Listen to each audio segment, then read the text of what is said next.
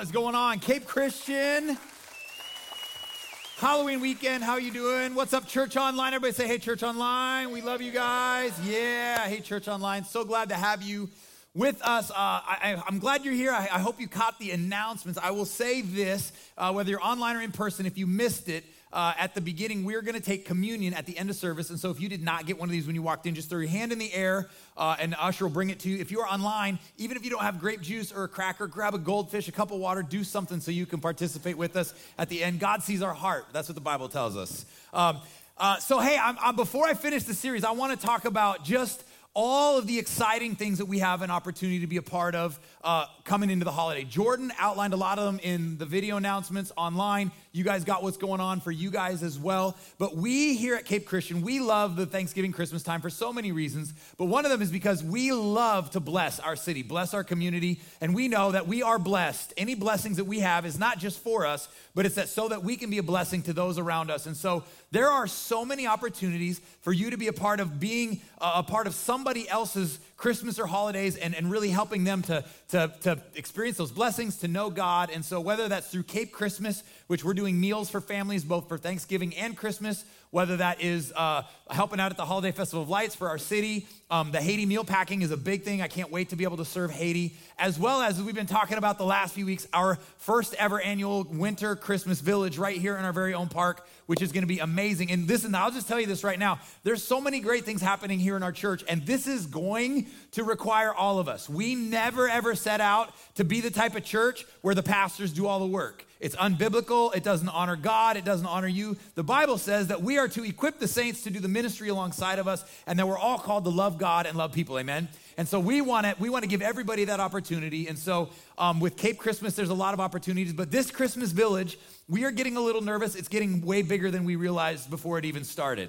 Uh, people I've never met are like, "Are you the pastor that's doing the skating rink?" And I'm like how who are you and how do you know that? So um, I want to talk about Christmas Village for one quick second because we've done all the math, everything's set up, everything is ready to go live this weekend. And so here's what we're going to need to make it 25 days every night. The park's going to be open to the entire city. We are going to need 432 volunteers every single week uh, through the entire uh, three and a half weeks to make this happen with a total of 4,294 volunteer hours that is going to be required for us to serve our city. So, we need all of you to help sign up. The sign up is live. So, we've already bought a website called Cape Christmas capechristmas.com, capechristmas.com, and you can get all kinds of information. There's also that QR code. I'm telling you, if you have a phone right now and zoom your camera at there, it'll give you all the information right there. Um, so we need we need you to sign up, and I would jump on it early so that way you can pick the nights and the days that work for you. Um, what I don't want to do is just come up here and like, come on, guys, we need you. I know you're all about it. There's so many. We had over 100 people turn out just to help build stuff, which was incredible. Uh, and so we, we, this is going to be a great time. What can you expect? Um, we're going to do the first weekend. We're going to have a craft fair in our parking lot. We have 48 different vendors for that. Uh, every single night, there's going to be a movie on a 40 foot movie screen out in the park with fires and s'mores. There's going to be hayrack rides. There's going to be reindeer games. Uh, we have a 1,800 square foot ice skating rink where you can rent skates and, and, and skate as well. And so the skating is going to be one of the big draws. And so we have 8,940 tickets available for the 25 days for ice skating. So that's how much you, ice skating we're going to be doing. Um, and so the only thing that's going to cost is the ice skating rentals. And what we're going to do over the next couple weeks is anybody from Cape Christian, if you call Cape Christian home, that you are going to get 50% off of your skating uh, rentals if you will just use the code FAM21. I think it's up behind me or it's coming up somewhere. Uh, FAM21, uh, this, the ice skating, it was supposed to be there. Anyway, uh, so that's what's happening. Also, we want you to tell everybody you know. We, this is, this is a, an opportunity for us to serve the city. So out in the lobby, uh, for those of you who are in person, when you walk out to your left, we have postcard size and business card size. Put them up at your gym, put them up at your place of work, hand them out to your neighbors, put them, give them to the, the, the, people that don't even know you. This is all kinds of opportunities. It's going to be going every day uh, for the next 25 days. And we also have a plan to bless all of the neighbors around here because we know what's about to happen to this neighborhood. And, and so we're going to help them get excited about it as well or at least try. We're going to thank them. We have gift baskets, and uh, how can we serve you? So, uh, but listen, we we are just we are unbelievably just passionate and committed to blessing our city and doing something for other people. And it's the best way to live. It's the way of Jesus. And something happens to you when you get to be a part of that for someone else. So um, I would love it if everybody would start to plan when are we going to serve? Uh, you're not just serving our church, you're actually serving our city. We're just providing you the opportunity. So um, thank you, everybody, for doing that. Now, with that said, we are going to wrap up our heroes series with a story that has always been one of my more favorite Bible stories. Uh, and I think it's so relevant to what's uh, how we live today and what we see happening, at least in this time in history in America. And it addresses a tension that I think many of us uh, live in. And so um, the, the, in fact, uh, since this is the last week, instead of have one hero, we're going to have three heroes because in their story in the book of Daniel, they're lumped together. Uh, and if you've ever heard the story, you may know them as Shadrach, Meshach, and Abednego, uh, or if you go with the original names, Hananiah, Azariah, and Mishael. More on that in a minute. Um, but what I want to invite you into is even if you know the Bible story, there is actually so much happening around this story, and in, when you know the world in the context, that I think it has so many uh, connections and applications to how we live. And so, um, basically, the uh, the whole theme of the book of Daniel, this this story is found in the book of Daniel. The whole theme of the book of Daniel is how do I live in a culture or society, and how do I remain faithful to God when the culture around me is not just indifferent, but actually opposed to my way of living. How do I live in a culture and stay faithful to God in a culture that is indifferent or even opposed to the way I'm living? And I think that's the tension that many of us face. Uh, I'm, I'm 40, uh, 41 years old. I was born into America at the time when it was known as a Christian nation. Uh, over the last 41 years, we are now known as a post-Christian nation. Like that is that is not a, a death sentence; it is a reality. And so now um, I, we live in a time where most of the world and the culture around us doesn't actually uh, is, is, more less indifferent and even more opposed to some of our ways of living. Uh, and so, how do we do that? And what's the tension? And that, there's so much in that in this book. And so.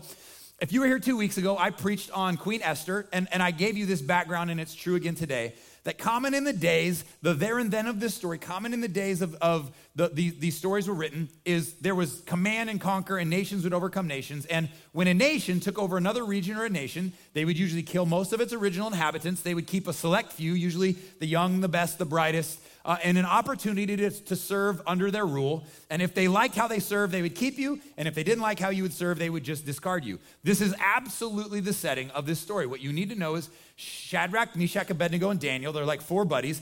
They're, they're Israelites. They're Jews in the holy city of Jerusalem, living out the promise of God. But they, their whole community, their whole nation has for generations disobeyed many, many of the ordinances of God. They've continued to ignore his grace. They've continued to ignore his uh, warnings. They've continued to just live however they wanted to live. And, and God finally says, if this is not good, you're going to end up exiles in a foreign land. And that's where we pick up this story right here in Daniel chapter 1, verse 1. Let me set up the story for you. So it says this. Uh, and in fact, this is the last king ever in the, in the nation of Israel, still to this day. So there's a little history for you. In the third year of the reign of King Jehoiakim, king of Judah, Nebuchadnezzar, the king of Babylon, came to Jerusalem and besieged it, overtook it. And the Lord delivered Jehoiakim, king of Judah, into his hand, along with some of the articles from the temple of God. There he carried off to the temple to his God in Babylon, and put them in the treasury of the house of his God. Verse 3. Then the king ordered Ashpenaz, his chief uh, uh, of his court officials, to bring into the king's service some of the Israelites from the royal family and of nobility, the royal family, young men without any physical defect, handsome, and showing aptitude for every kind of learning. Like that excludes way too many of us at that point, right there. Like, don't look around. You don't need to look around. Uh, well informed, quick to understand, and qualified to serve in the king's palace. In the king's palace. These are all details we'll get into in a minute. He was to teach them the language and the literature, it should also say religion, of the Babylonians. Verse 5. The king assigned them a daily amount of food and wine from the king's table and they were to be trained for three years, and after that, they were to enter the king's service. Among those were chosen were some from Judah Daniel, Hananiah, Mishael, and Azariah. Verse 7 says this Then the chief official gave them new names. To Daniel, he gave the name Belteshazzar, to Hananiah, Shadrach, to Mishael, Meshach, and to Azariah, Abednego. In the year 587 BC, the city of Jerusalem was attacked by the Babylonian Empire. And a year later, the city and the temple were plundered and burned. Thousands of Israelites were taken from their homes and relocated all over ancient Babylon. They became exiles. And so now they're a minority, surrounded by a new culture with new gods. Now, some Israelites chose to resist Babylon by revolting or withdrawing. Others gave in, adopting the Babylonian way of life and accepting these new gods as their own. And you might think those are your only two options, but the prophet Jeremiah told them to do something totally different and surprising to settle in, build houses, plant gardens, grow families, and most surprisingly, to seek the well being of Babylon and pray to the Lord on its behalf. So, this is like a third way. Yeah, it's not compromise or revolt. What does it look like? Well, there's a whole book of the Bible that explores that question. It's the story of Daniel. Daniel was one of the Israelites taken into the Babylonian exile. And because Daniel had a royal heritage and education, he was recruited along with some friends to work in the high court of Babylon. Work for the enemy? That would be compromise. Or they could gain the king's trust, take him down from the inside. That's what you might expect, but instead, they take Jeremiah's advice and choose the third way. They serve the king of Babylon, taking on Babylonian names and even clothing style so they seek Babylon's well being. But in doing so, aren't they just giving up their heritage? It could seem that way, but actually, they aren't. So pause the story right there. And here's the setup has a lot to do with how this story goes because what you have to understand is that it helps to put yourself in the shoes of the story. Imagine being a young man, me and one of these three guys, and you are taken from your home, from your land, and you are brought to a foreign land where everything is different. Different religion, different foods, different language, different gods, and the only chance you have of survival is a better way to no better way to put it is when in Rome. When in Rome, do as the Romans do, is to get along to go along. And basically, they said, You have three years and if you can learn our religion, learn our language, learn our magic, do our stuff, serve us well, and you can be good at it, we'll keep you. Otherwise, we will just kind of kill you. And so you have to understand what's at risk here. And at, at this moment, it feels like you are losing everything. These guys are taken from their homes, they're slaves in a foreign land. They serve under a foreign king, new language, new religion. And here's what's really interesting. If you do a research, I won't don't have time to go into their names all of their names in Hebrew had significant meaning with their, their mission and their purpose, and all of their names were changed that were connected now to Babylonian foreign gods. So literally, they were given new names. Literally, they were stripped of their identity. And oh, by the way, when it says they were to serve in the king's court, kings were not interested in having the young men who helped out playing any funny business with the queens or any of the queen's maidens. So, what was the surefire way to make sure that didn't happen? You make them all eunuchs. If you don't know what a eunuch is, you can Google it later, or your mom will tell you, or whatever. And so these guys literally have to learn the new language, the new religion, the new all the stuff, and their manhood is taken from them. Their identity is taken from them, and it really doesn't look good at that moment. And, and as you saw in the video, it is at this point where the two common options how do I do this? What do you do when I'm living in some place I don't want to live?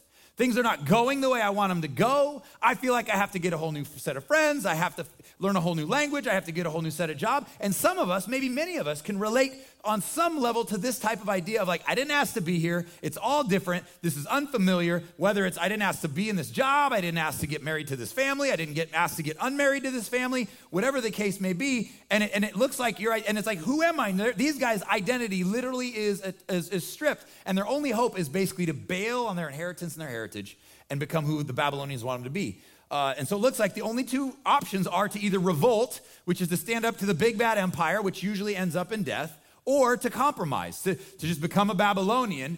And so the question here, and I think the question for us is when we live in a world that's demanding that we, you know, that we live just like them and it's really anti-God, do we just go with the flow or do we stand up and just, just pitchfork and fight everybody to the death? Or is there maybe a third better option?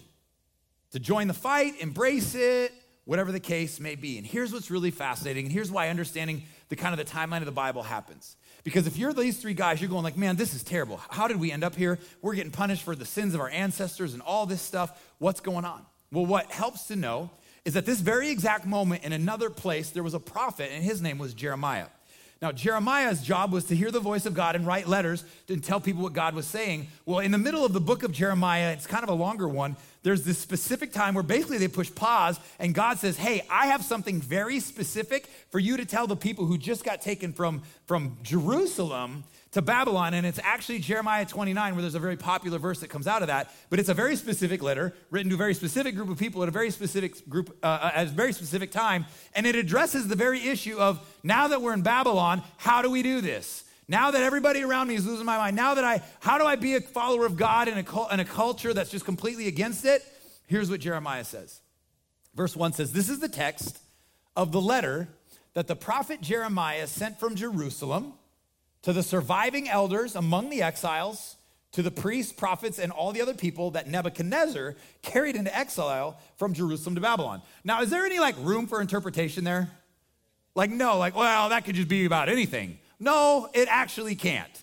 It's obviously very clear that God wants to speak something very specific to the people who were in Jerusalem under Jehoiakim and now are under uh, Nebuchadnezzar in Babylon, right? And so he goes on and, and, and gives some backstory and he says, This is what I want you to see, even when it looks like everything is not the way it's supposed to go. When you find yourself in a situation where you're like, I didn't ask to be here, I wouldn't have picked this, God seems absent, guess what? God is always up to something and he always has something to say about it. He has not left you, He's still in the middle of it. And if you don't lose faith, if you don't lose hope, if you hold on, if you seek Him and not the crazy culture around you, if what He thinks still matters to you, He actually has a plan for you. And here's the plan that He has for them. And it actually would work really well for us even 2,500 years later on the other side of the planet. It says, This is what the Almighty, the God of Israel, says to all those I carried into exile from Jerusalem to Babylon. So there's this, there's this idea that God's in, in the whole thing. Like he's, I, I know what's going on. I'm the one, I'm still involved. I'm still there. I brought you here. He says, here's what I want you to do. I don't want you to revolt. I don't want you to compromise. I want you to build houses and settle down. Plant gardens and eat what they produce. Marry, have sons and daughters. Find wives for your sons and daughters and, and give them in marriage so that they too may have sons and daughters increase in number and do not decrease. And this is one of my favorite scriptures in the entire Old Testament. He says, Also, seek the peace and the prosperity to the city to which I have brought you to. How do I behave what am I to do when I find myself in a scenario where I'm like, God, I don't know what you're doing, but I sure wouldn't have chosen this? Well, you know what? If God could write you a letter today and say, here's how I want you to navigate that relationship, that job, the, the, this land in between of where I thought I was going to be and where I was, you know what I think He would say? Seek the peace and the prosperity to the city or the region that I have carried you to.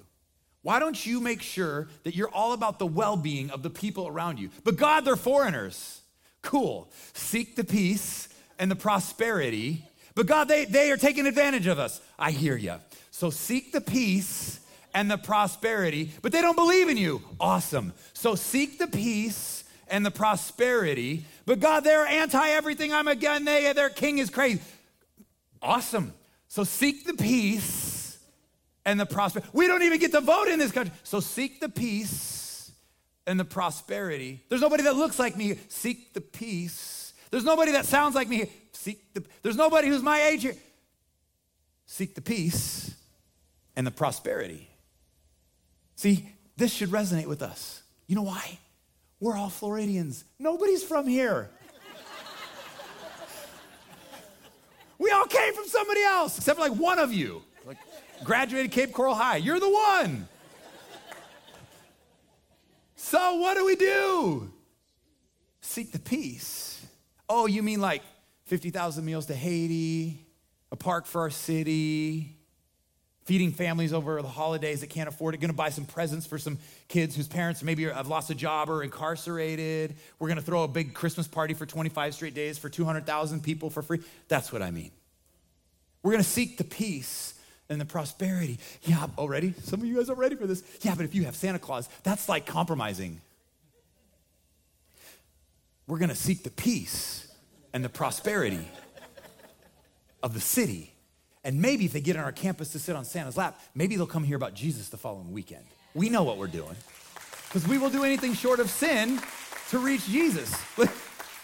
If you're worried, we're not confused about the difference between Jesus of Nazareth and St. Nick. We're, we got it. Like, we are way good on the differences. We're like super clear. We're just using Santa to get to Jesus, if you know what I'm saying.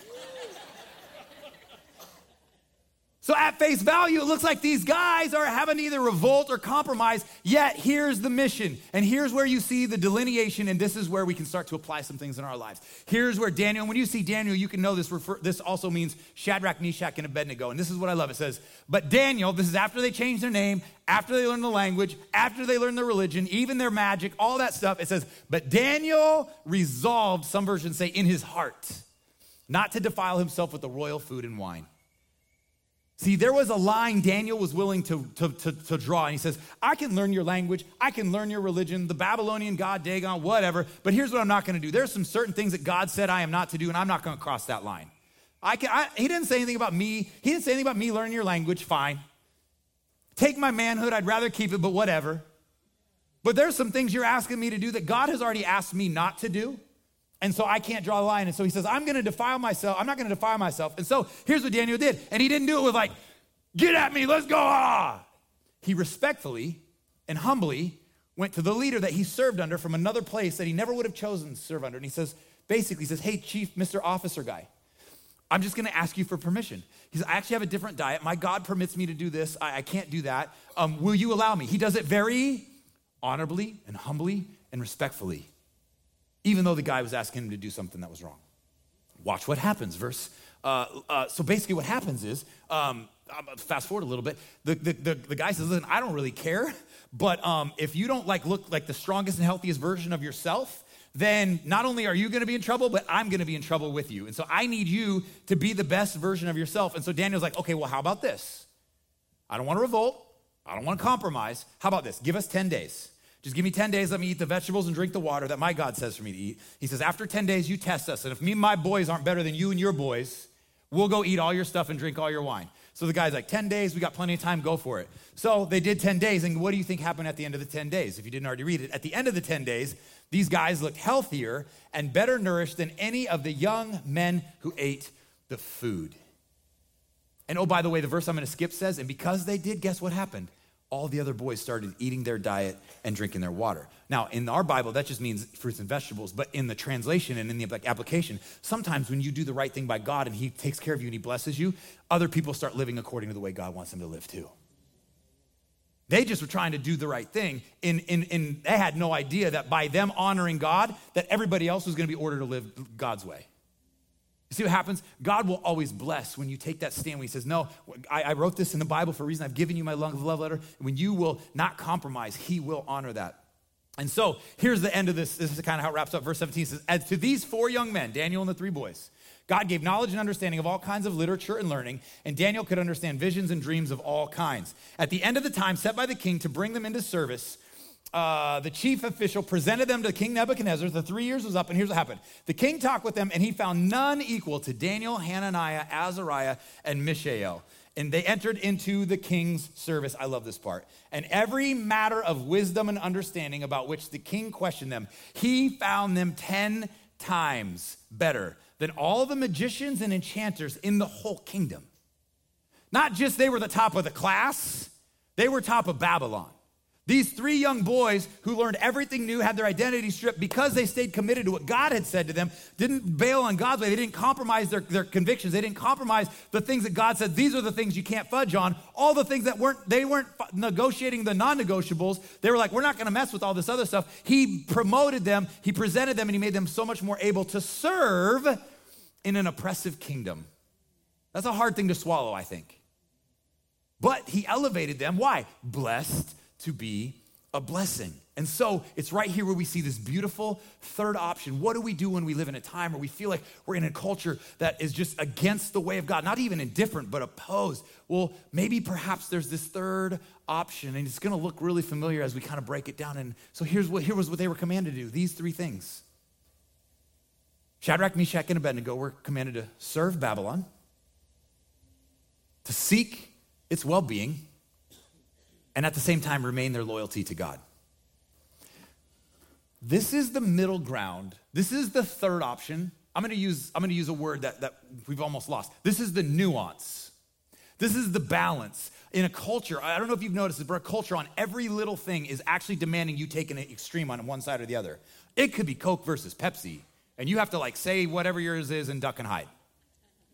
We're talking about stuff that doesn't even matter. And we haven't done this. And they have found this third option and to follow Jesus is, is and, and by the way, all this points to Jesus is to, to do this in a different way. And that's, that's the beauty of this. They actually served and sought the well-being of Babylon and its kings and its rulers. And they served probably tyrants who worshiped other gods and did everything they weren't supposed to do. And rather than judge them and tell them and complain, whatever, they just said, we're going to advance this, but here's where we're going to, we're not going to, we're not going to defile ourselves against God. We're going to keep praying to God. We're going to eat what he said to eat. We're going to stay away from what he said, stay away from, which by the way, anything in the Bible that God says to do, if you do it, it's better for you. It's not because he's controlling. Anything he says you should stay away from in certain seasons of your life, it's not because he's controlling or a fun spoiler. It's because it's better for you. It'll, your life will be better. Following Jesus makes you better at life and makes your life better. And it's not, so it, it's, when you do that, that's what happens. And so this is what they experience. And so we see that there's this ability that even in a chaotic world where, oh, if you grew up in church, you may know that we're going to hell in a handbasket, whatever that means. well, maybe, then let's serve and seek their well being and stay loyal to God. And let's just see if we can't be a little bit of salt, be a little light, and serve some people into the kingdom of heaven. If we can't just bless some people into knowing who Jesus really is. And so here they are, and things go well for a while, but as you would imagine, there's always going to be a tension point where somebody has to win. And so let's see how does it play out finding this third option where I'm going to seek the well-being of my city, but I'm not going to def- I'm not going to go against my loyalty against God. Well, chapter 3 it picks up.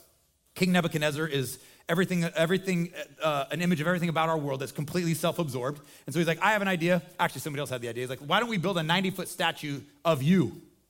He's like, who doesn't love that idea? And put it in the plain where everybody can see it. So King Nebuchadnezzar made an image of gold. It was 90 feet high, nine feet wide, and he set it up in the plain of Dura in the province of Babylon. Um, and then basically, here was the edict. Here's the statue. Anytime any of my royal like band come out and play, you all have to bow to our gods and bow to the image. But if you don't, then what's going to happen is we're going to crank up a big furnace we got. We're going to throw you in a fire.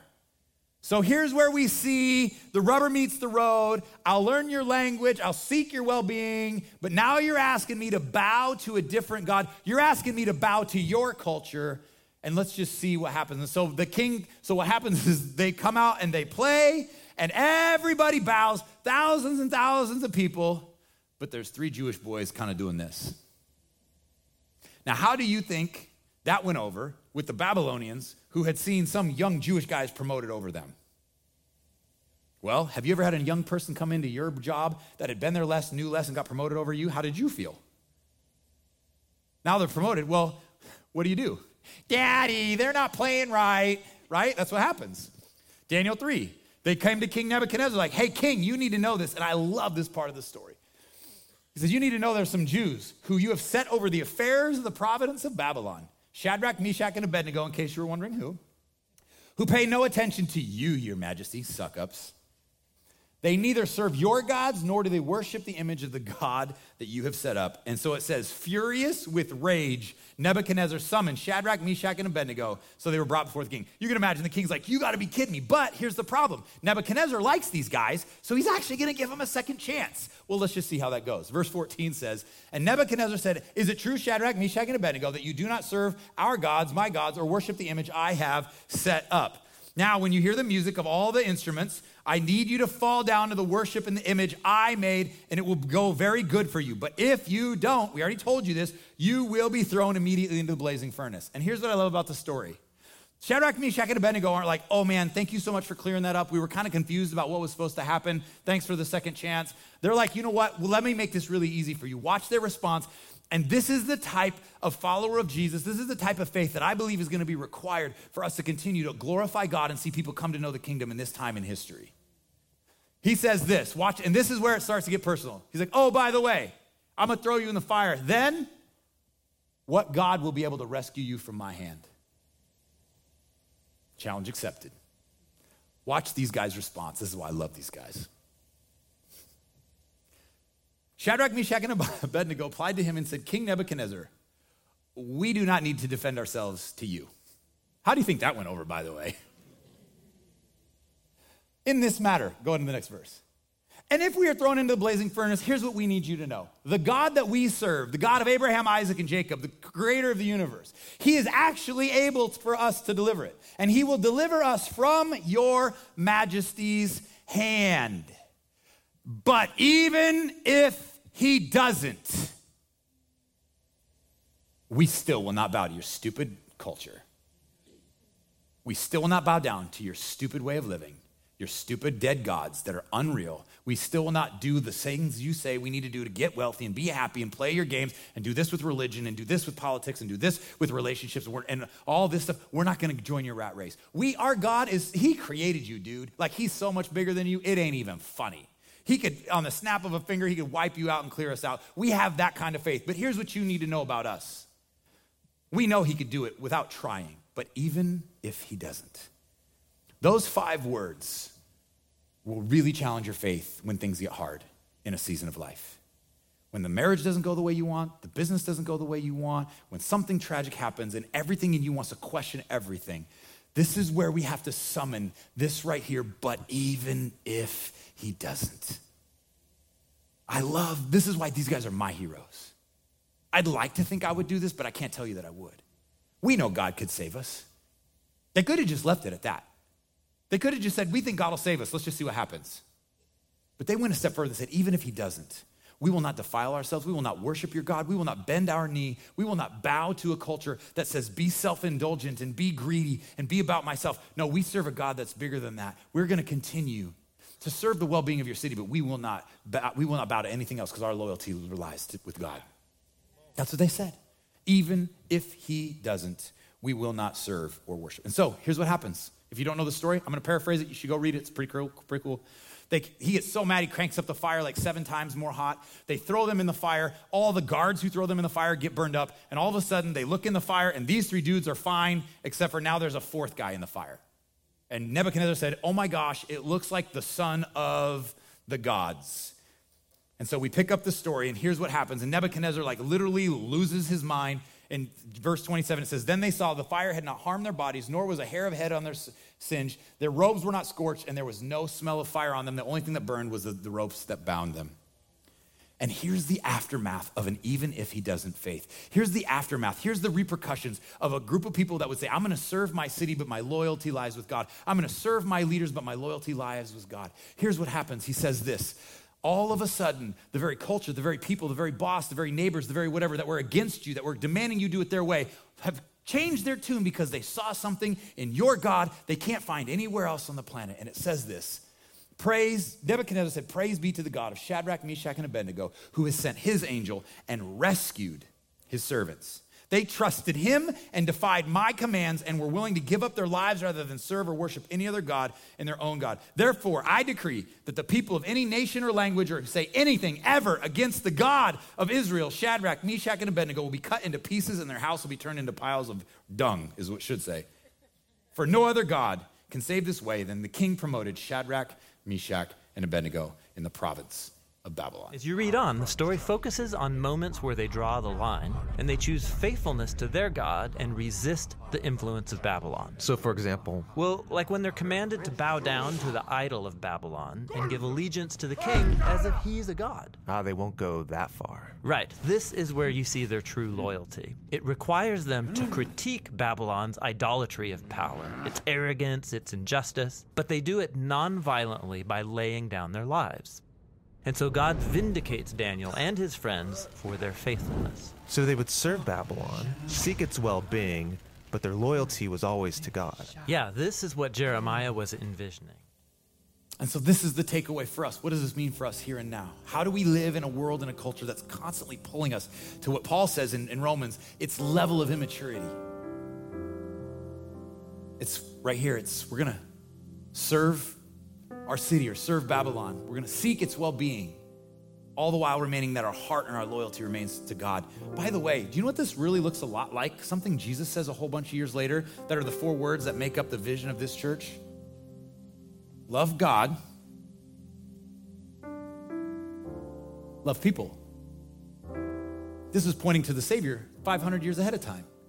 How do you do that? We're going to love God and we're going to love people. And rather than criticize and judge, we're going to invite them into our kingdom. Rather than revolt, we're gonna serve them. Rather than compromise, we're gonna stand for truth. We're gonna live in the tension. We're gonna manage the tension. We're gonna mess up and get it wrong sometimes. But we have a Savior who already died for everything we'll ever do wrong. And He's looking for some people. He's looking for a group of people, I think, in this time in history, in our culture, in our world, that would say, I'm not gonna revolt and I'm not gonna compromise. I wanna serve the area, I wanna serve the city, but I'm gonna make sure that my heart, my loyalty stays with God. There are some things I will not draw a line on. And this is what it's gonna mean to ex- expand the kingdom and make a difference in God's kingdom, I believe. And, and, and listen, to some of you, you might be in the heat of it. You might be, you might, this might be your story. Like, I feel like I'm in the fire, everything's going wrong. I feel like I've done everything right and everything's going wrong. Can I just encourage you that sometimes, even if He doesn't, is not only all you have, but it's all you need. Because what happens was the fourth person in the fire was the angel of God. His presence was there. He was with them. And sometimes the promise of God being with you, of Him staying with you, and, and, and you having His blessing and His presence because you continue to, to live the way He's created you to live, as hard as it may seem, is all that you need, and it will get you through the season. But even if He doesn't, I'm still not gonna bow. You're gonna be given so many options throughout your life to just make it, take the easy way out and do it the world's way. But God's saying, I wanna bless you and I wanna bless those around you. I wanna bless those through you. I want you to be salt. I want you to be light. I'm looking for some people who will both serve the well being of their city as well as keep their hearts loyal to me. And so we're gonna take communion. And here's what we're gonna do. It's gonna be a little bit different. You, you, can get it out, but you don't, you don't need to do anything different other than if you have it here, the top plastic one gets the, the gross cracker and then the juice is underneath. But communion is all about this. It's about remembering Jesus and what he did. See, this whole story points to Jesus because do you know who exemplified this message better than anybody? Jesus in another empire where he was on the wrong side in the Roman Empire, and rather than revolt, he gave his life and he served. And he's the one who said things like forgive and go the extra mile and turn the other cheek. And we're not going to go an eye for an eye and a tooth for the tooth, but we're going to actually pray for those who hate us, and we're going to we're going to actually wish the best for those who want to use us. And that Jesus gave up his life and died and shed his blood so that any single one of us who would put our faith and our life in him, we would experience eternal life in the afterlife as well as experience how to live his way here on earth. And so when we take the bread and we take uh, the juice, it's reminding us his body and his blood that we're broken. But what the Bible actually teaches us is that before we just do this as a religious activity, that it commands us to examine our hearts, examine ourselves, the Bible says. And so what I'm gonna do is I'm gonna have the, the, the, the, the team come, get us sing a, a, just a couple lines of a song that has to do with this story. And before we take communion together, I just wanna give you a minute or two to examine your heart and ask, where am I at with God today? How does this message apply to me? Have I spent all my time and energy revolting against maybe an empire and God would maybe say, why don't you just serve some people and, and love me? Why don't you love some people? Why don't you tell somebody about Jesus? Are you, have you been being sucked in and you know that there's areas of compromise in your convictions or your morality or your way of living and you know it's not right and the Holy Spirit's been tapping you on the shoulder and this message is just another like confirmation and God is saying, hey, why don't you come back to like standing up for who I made you to be and you watch how I'm gonna bless you and what I'm gonna do in you and who I wanna reach through you. Maybe that's you. Maybe you've never even given God a chance in your life and He's exactly what you're looking for. If you're here, I'm convinced He's exactly what you're looking for. Jesus is all you've ever needed and He's what you've always been looking for. And the Bible says if you believe in your heart and you confess with your mouth that you want to live for Him, that He comes into you and He makes you new and He empowers you to be like Him and He starts to transform you. And so, as we take communion, maybe as you examine yourself, you can just say a little prayer in your heart saying, God, I'm giving my life to you. We love to introduce people to, to God. So, whatever you want to do, I just want to give you a couple minutes to examine your heart, and then I'll come out and then we'll take communion together and we'll pray and we'll close. But before we do, rather than feel pressure to stand and sing, we'll put the words up, but I want you to examine your. Where are you at with this right now? These heroes who sought the well being of the community that they were in, yet their heart and their loyalty remained with God. How are you doing with that? How are you doing with God? Examine that, and then we'll take communion in a minute.